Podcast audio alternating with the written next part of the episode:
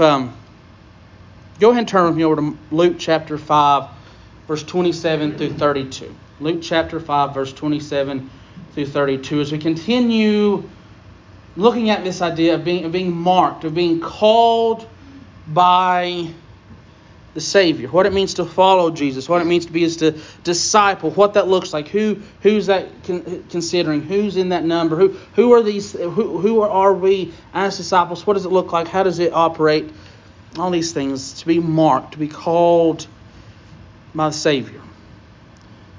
Last week we talked a little bit what it meant to follow Jesus, what it meant to be a disciple, what it meant to be an, an apprentice, to learn from Jesus. We talked about you need to be present with Jesus. You need to be around Jesus. You need to spend time with Jesus. We specifically drew out how we can do that through prayer. We, to, we talked about how we want to be like Christ, be like Jesus, have the mentality, think the same way, look at people the same way as Jesus looked at them. But we need to do the things that Jesus did in his life, how he treated people, how he did things. He worked miracles. He did awesome and amazing things for the glory of God, and how we oftentimes limit what it means to be a Christian, what it means to be a follower of Christ, what it means to be adopted and grafted in and, and have that inheritance to be a, Christian, that there is emphasis, there is ability to be the hands and feet of Jesus, and we should, that if we are followers of Christ, we should be doing those things.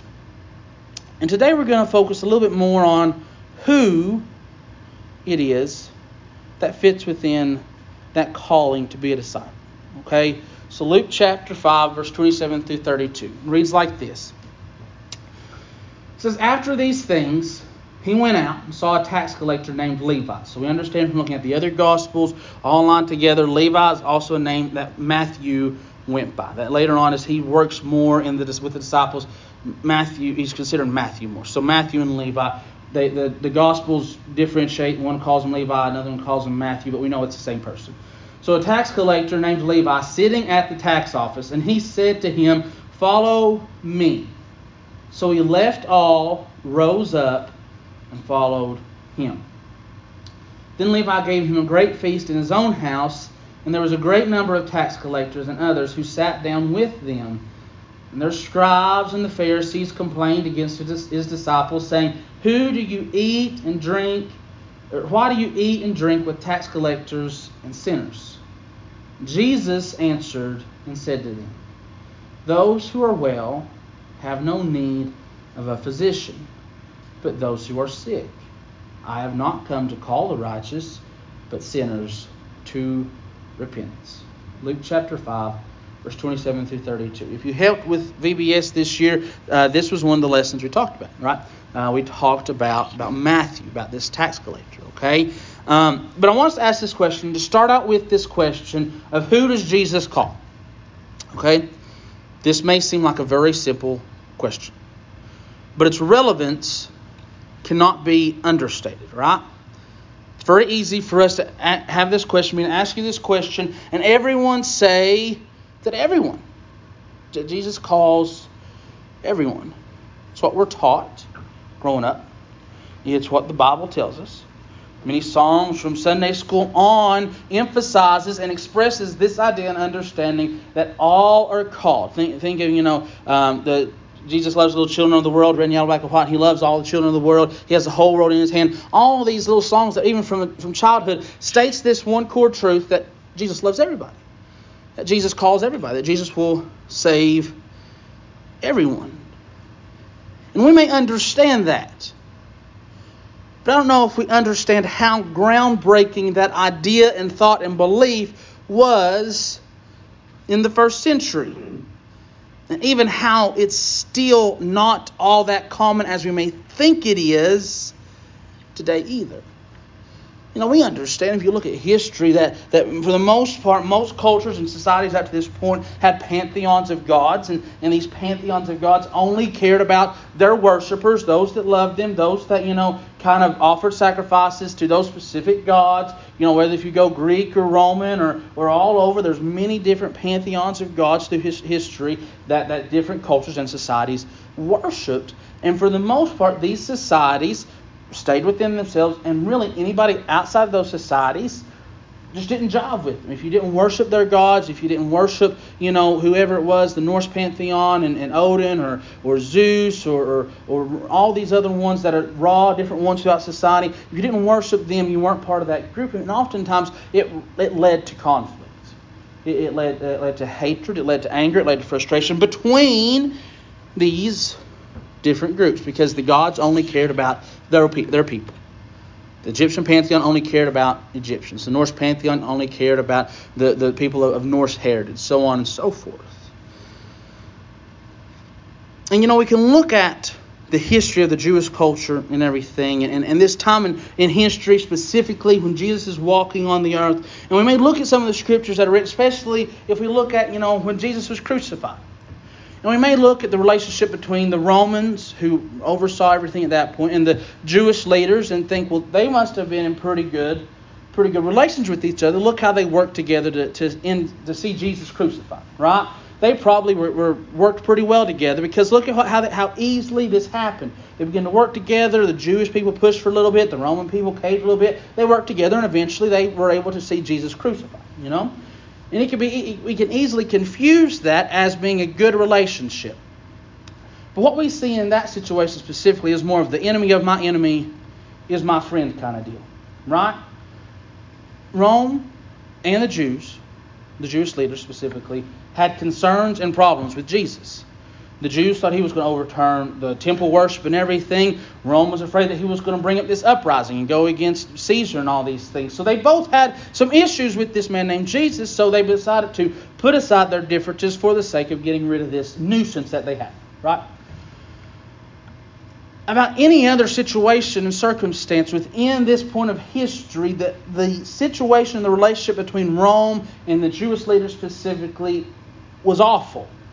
There was frustration, there was anger, there was aggravation at each other. They didn't like each other, they, there was animosity, and there was this really strained peace that was kept for the sake of lives, basically. That's, that's what was going on for the most part of history at this time. Because, see, the Jews really hated the Romans because the Romans were ruling over their land. The Roman Empire, if you didn't understand this, was one of the most far-reaching empires. It stretched into the Middle East, into where Jerusalem is, Israel is, into, into Pakistan, all these other. I mean, it was far-reaching. Okay. And what they did is they ruled over these provinces or little places, these partial kingdoms, and that they took taxes. They ruled over it. They, they made decisions. They had armies based and soldiers based in those areas, and the people were not the rulers. And the Jews hated this. They, they hated, like any other society would, they hated that the Romans were overseeing them, they were ruling over them, and that the Jews couldn't be a self governing body. They couldn't be a self governing state. They were ruled over, like they'd been so many other times with the Babylons or the Syrians or different ones, the Persians that we see in history. So the Jews did not like, like the Romans. And ultimately, the Romans just looked at the Jews as, you know, just another part of their people that's being, you know, encapsulated in the Roman Empire. Now they get their taxes from and everything like. As long as they're being good, they're fine with them. So that's that relationship that was there, and that hate and that that aggravation and that frustration and that that, that this taste for the Romans that the Jew, many of the Jews had at that point was extended to any Jew that kind of to say flipped on the Jews and begin to work for the Romans.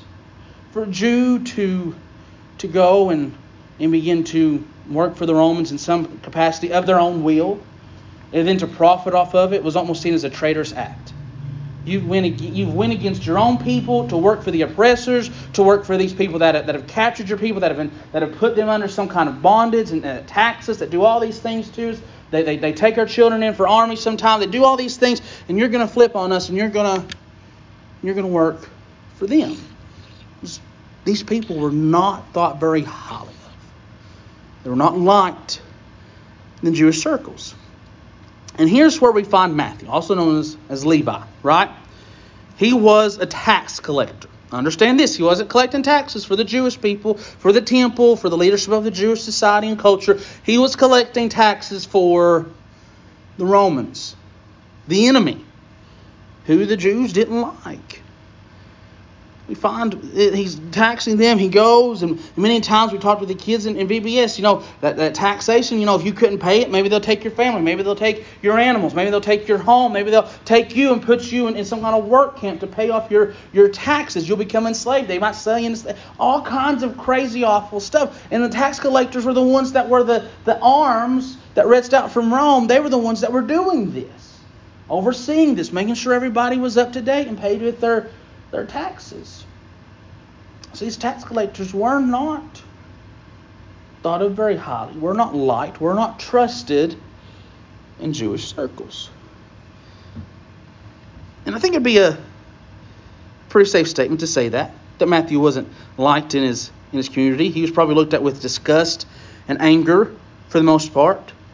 And honestly, probably not one of the first picks, first people you would choose if you were trying to start a movement that was based on trust and goodwill, probably wouldn't have went to Matthew and say, Matthew, you have a good report in the community. The Jews love you. They think you're a good guy. I want you to join up with my cause so that they'll see that you believe in this. Then they'll follow you, Matthew. And then Matthew, as you're following me, then they'll be following me as well. So Matthew, I think you're a good choice. No. We wouldn't choose Matthew to run for, for some kind of political office around here. None of us would vote for him. Right? We wouldn't choo- choose Matthew to, to raise our kids if we were looking for a babysitter. We wouldn't choose Matthew to watch after our home when we were away. Matthew was the, was the scum of the earth to many people for the choices that he made to, to work with the Romans, to collect these taxes, and ultimately to affect and hurt many of his Jewish family members. No doubt some from his very own tribe. So calling Matthew very well may have caused some tension between Jesus' new ministry, what he was trying to do, and the Jewish community, at least at the first. But yet here we are. Jesus calls Matthew. He calls him. He says, Follow me. The same thing that we talked about last week that he told Peter, James, John, sons of Zebedee, and all this. Same thing they told them. Just blue collar, hard working fellas, fishermen. Probably had a good, you know, good name in the community. You know, came to the potlucks, brought the good stuff. They were good friends, played cornhole with their buddies and everything. The same, the same thing that he told them. He comes to this scum of the earth tax collector named Matthew, also known as Levi, and says, "Follow me. Follow me." Now, we might not know anybody that's exactly like Matthew. I don't know if anybody, any of you know anybody that works for the IRS. I don't know. I probably wouldn't say if I did, honestly. You know, because then you'd want to know who he was. You'd probably go to his house and ask him questions about what's going on there. You know, I don't know if you know anybody in IRS or know anybody that collects taxes, tax, you know, assessor, or anything like that. We all probably know or know of somebody that might not fit that to a T, but that has some similarities with Matthew. Maybe not trusted in the community. Maybe not trusted in society in general. Maybe not liked very much. Maybe even some people that we might consider traitorous or something that's turned against their own people. You know, I don't know. Different ones that, that maybe throughout history you look at. You know, uh, different generals or different ones in the army. We think in the Revolutionary War, different ones that flip sides, Civil War, flip sides, different ones. And we, and we, and we may there may have been some kind of harsh feelings towards those people.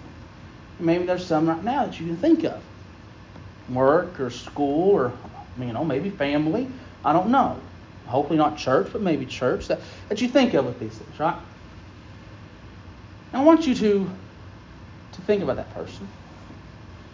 And then think about the question that we asked. Who does Jesus call? Who does Jesus call? Think about that person that I, that whoever it is that fits that description for you, that that kind of has those similarities, those parallels, that that is that kind of personality, that has that kind of name that, that Matthew had in his community to the other Jewish people. Think of that person and ask, do you believe that Jesus can or is calling them? Do you believe that Jesus loves them? Do you believe that Jesus will save them? Do, do you believe that Jesus calls everyone? See, I think sometimes we're missing the big point, right? Sometimes those are the questions that we should ask, but sometimes we're asking the wrong questions. Okay? I read a little snippet while studying for this. I thought it was hilarious. Okay?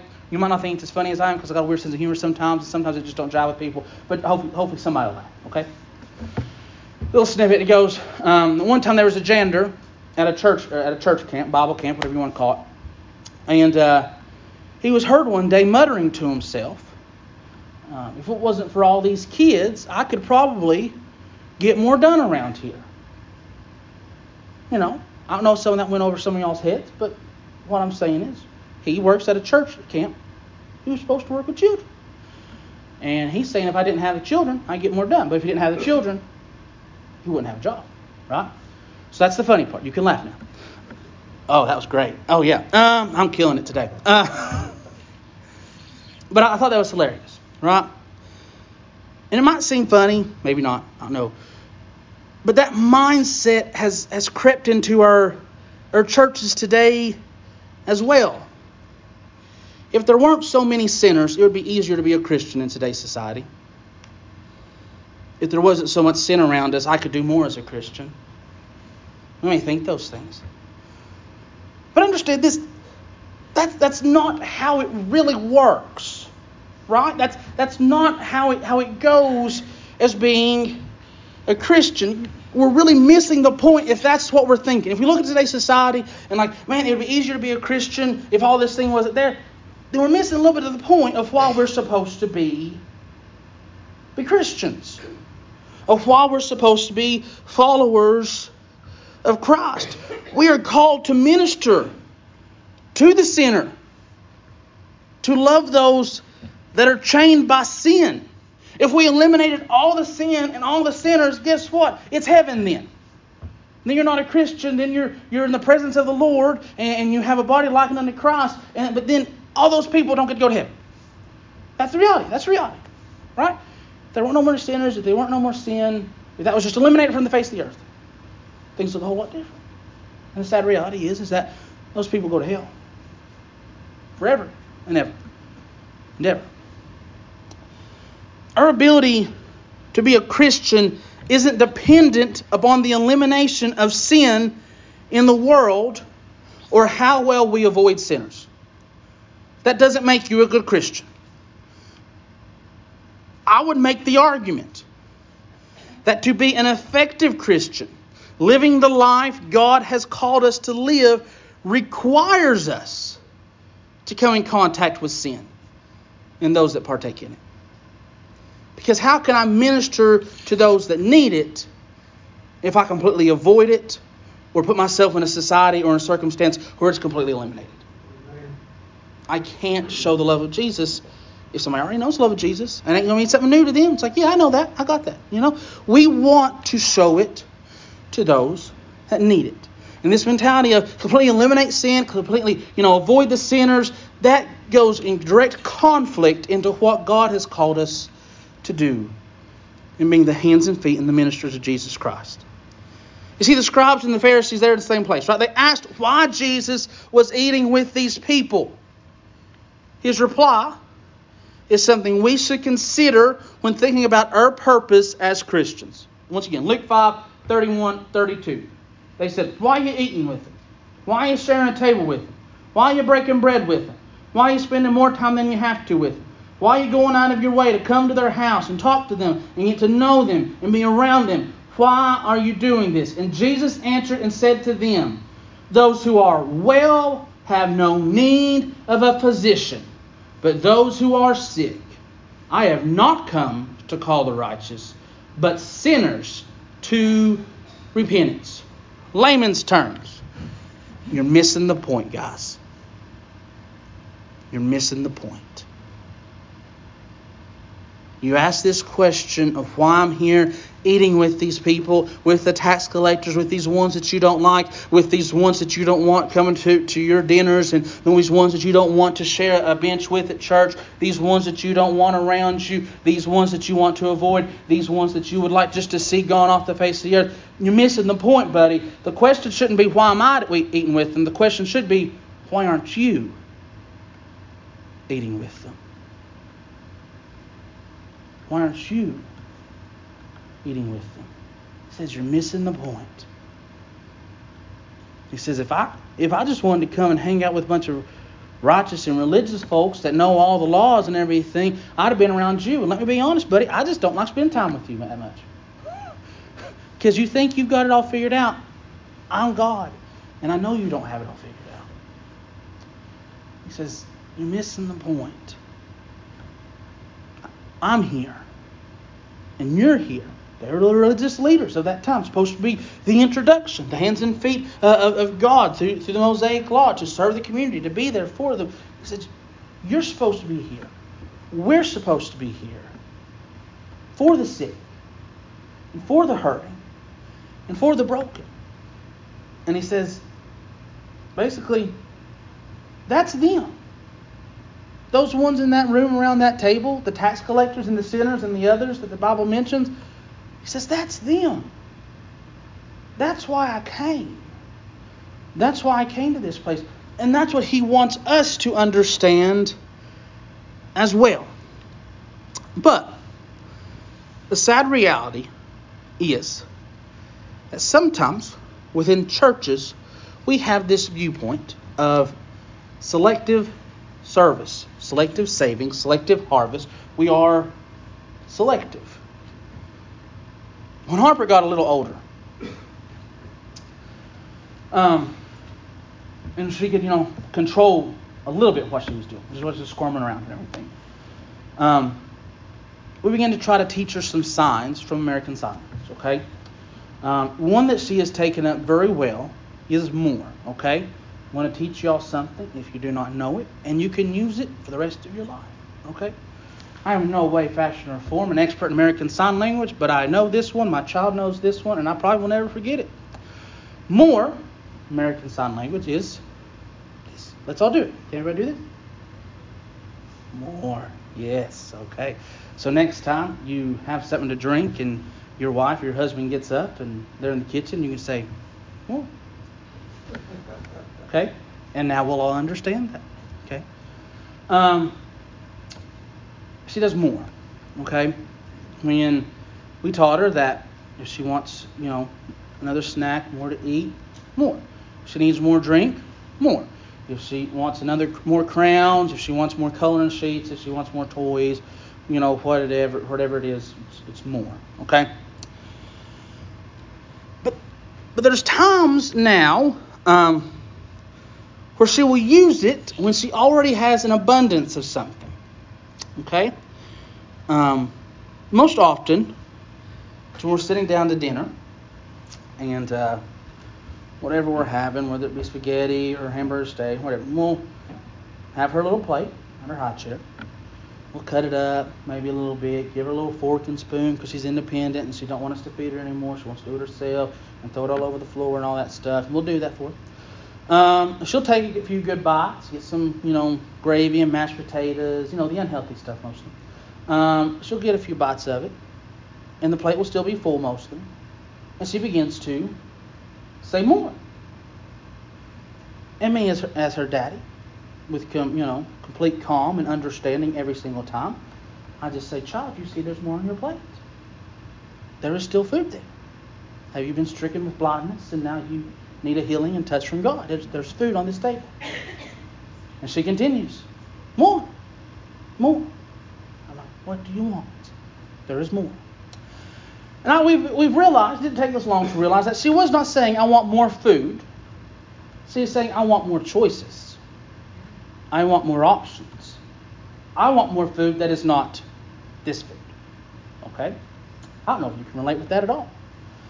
It is something I've become very familiar with and learning a lot from. Um, but we take that into our churches as well. Maybe we live in a community or a nation. People come in, who knows where, right? Born into it, moved into it, whatever. People from bad places, good situations, whatever it may be. People that might be hurting, might be broken, might be different, might be going through things, facing challenges. But ultimately, no matter where they come from, like us or different, good or bad, need of a Savior. Headed to hell. That's the reality of every man, woman, boy, and, and girl that's ever been born on this earth. It is the reality. Wherever you've lived, wherever you've come from, whatever you've done, that is the reality. And they move into a community or a county, whatever it is, next door, down the street, begin to work with them. Come, their kids come to our school, and you know maybe we go and and we see them, but it's maybe it's people that we don't want to talk to. Maybe it's not people that we want to acknowledge. Maybe it's not people that we want living in our communities. Maybe it's people that we're scared of, concerned about, worried about, don't understand, question, all, all kinds of things. When we have those people, and we have those sometimes, you know, reservations. And then we come to church, and, and what do we pray though? We say, Lord, let me see souls be saved. Or we say, Lord, I want to see the church grow. We say, Lord, I, I want you to, I want us to be able to help reach the, the lost in the dying world. And maybe Jesus would say something like this, what he said in Matthew chapter 9, verse 37 to his disciples. This is what he said. He said, Then he said to his disciples, The harvest truly is plentiful, but the laborers are few. The harvest truly is plentiful, but the laborers are few.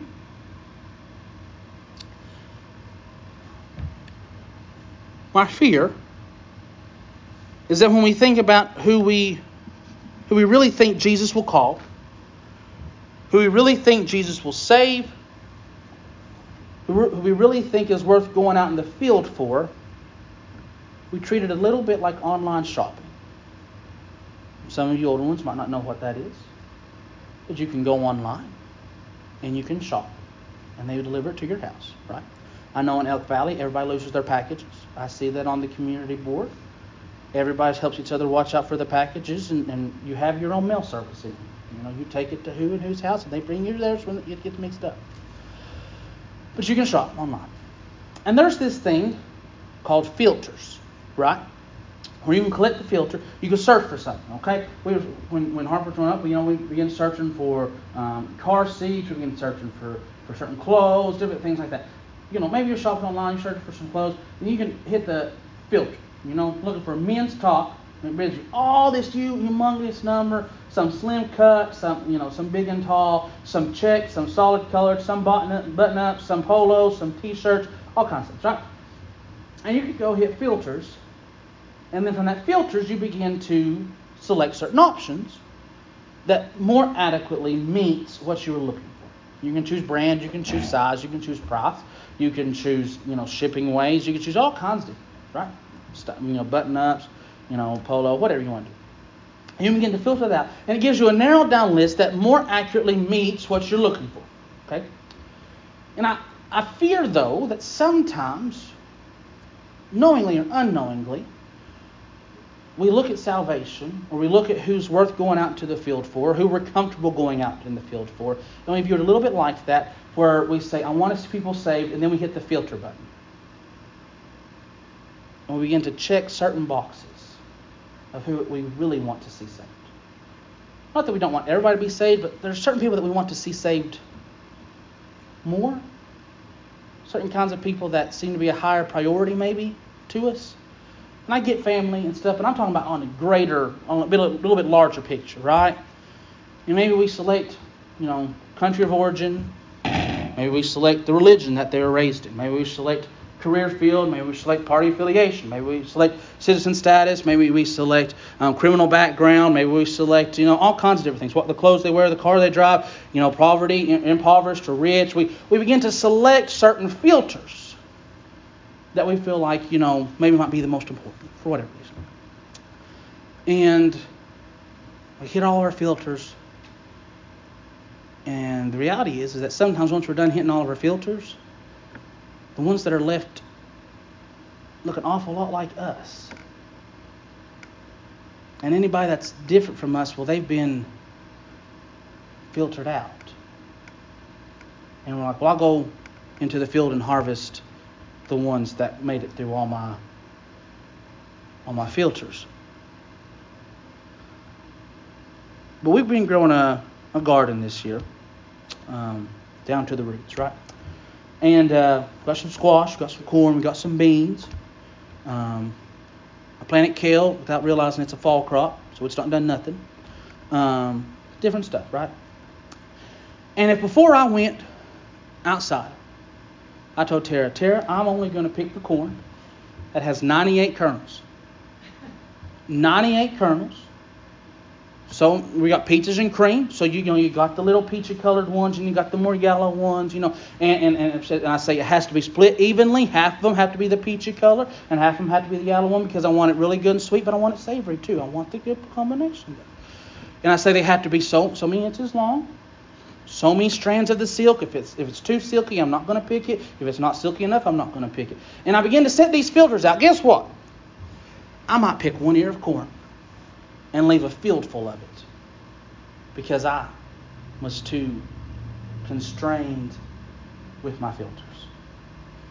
And I eliminated so many options, good options, perfectly good options, ready there to be picked because of my selective harvest. And I just left them there and they just rotted on the vine because nobody picked them. The reality is, is that when we become too selective and filter out too many options that are out there in the world that need Jesus, a lot of people get left by the wayside because they've been filtered out by too many Christians, too many churches, whatever, and nobody went out in the field to harvest them. They went through and they found the ones that they liked and they picked those and they took care of those, but then there's others that might have been a little bit too lumpy. We do squash, and some of that squash is ugly as all get out, right? Warty, naughty, still eats good. Still picking, and it's still ready to be harvested.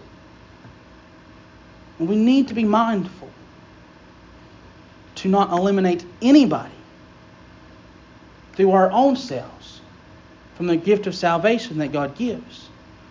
Because God has not eliminated anybody from the gift of salvation that He gives. We can't be too selective, or we can't be too too easy to filter certain people out because these large swaths of people need Jesus and need salvation. And we sit in our churches and we're like, I want to see people saved. And if, hot take here, if we're honest, I want to see the people I want to see get saved. That's what we really mean. Yeah, we might get excited if some stranger comes off the street that's totally different than us, that looks different, that acts different, that talks different. We might get a little excited. But when it's somebody, you know, that's like us, we get a little bit more excited about those things. And we need not to eliminate or filter out anybody because all, all need Jesus. I asked you, I said, who, at the beginning, who does Jesus call? And I was working on it this morning. I didn't do it because I was like, I don't want to leave certain groups out, and you know, I don't, I don't want to be portrayed in, in a negative way. But I began to looking at pictures, and I was going to do a whole PowerPoint. We were going to do a whole lesson, right? I was going to do, bring the teacher out, and I was going to go through each picture, and I was going to pick out people from different cultures, different religions, different societies, different belief systems, all kinds of things. And I was just, we're just going to go through them, and I was going to be the teacher. And each one we're going to be like, I was going to ask you, do, does Jesus call them? And you were going to be required to say yes. And I go to the next one. Does Jesus call them? And you require we'll just make it simple. Any picture you come across on Facebook, or if you do Instagram or TikTok, whatever else, any profile, any person, any family group, no matter what they look like, no matter whatever screen goes across, whatever face goes across your TV screen, whatever name you hear on the radio, you can be confident, no, that Jesus will call them, that Jesus loves them, that Jesus would save you. And they may be the very ones that are out in the field, ready to be harvested. But because maybe the name is confusion and we don't know how to pronounce it, or they look a little different, or they act a little different, or they're not from this area, whatever it may be, we don't go to pick that fruit. We don't go to pick that harvest. And we leave it there. And we say, well, somebody else will pick it. Surely somebody else will pick it. Somebody else will come by that. I'll, I'll go, somebody. But what if nobody else does? Well, nobody else does. What if everybody filters that person out? What if everybody excludes that person, that family, that neighbor, that group? We need to, to be mindful of these things. The seriousness of eternity sometimes gets glossed over, but it is serious. It's very serious. And we'll all spend eternity somewhere. That's reality, and that's the truth. And the harvest is plentiful.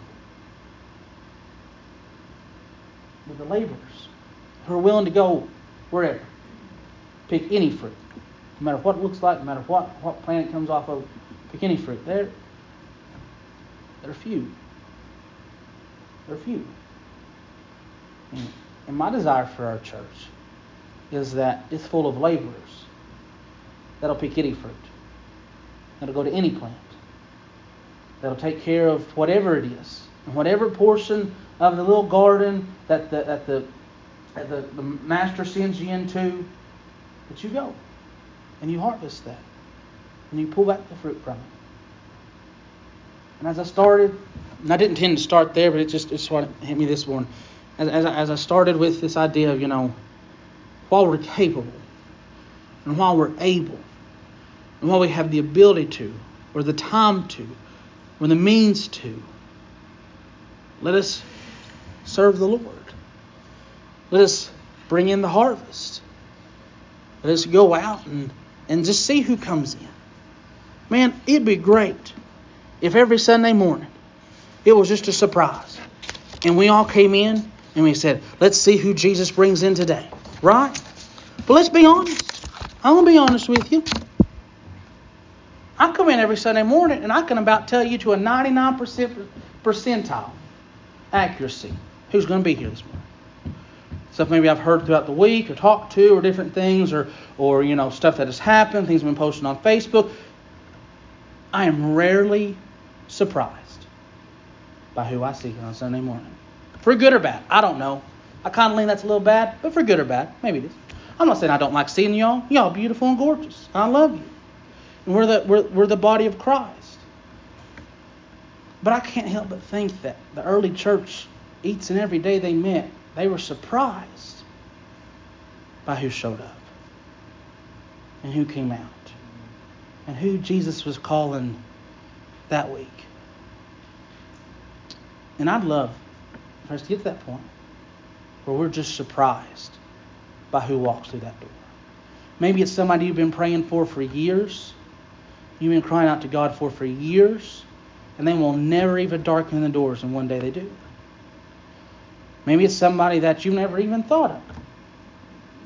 Maybe should have, but you never even thought of, and and they come through the door. Maybe it's somebody that looks so strange and odd, and maybe you, you see them and you're like, I don't even know what to do with that. And they come through the door because God brought them through the door. But whoever it is, I would love, love for church to be every Sunday.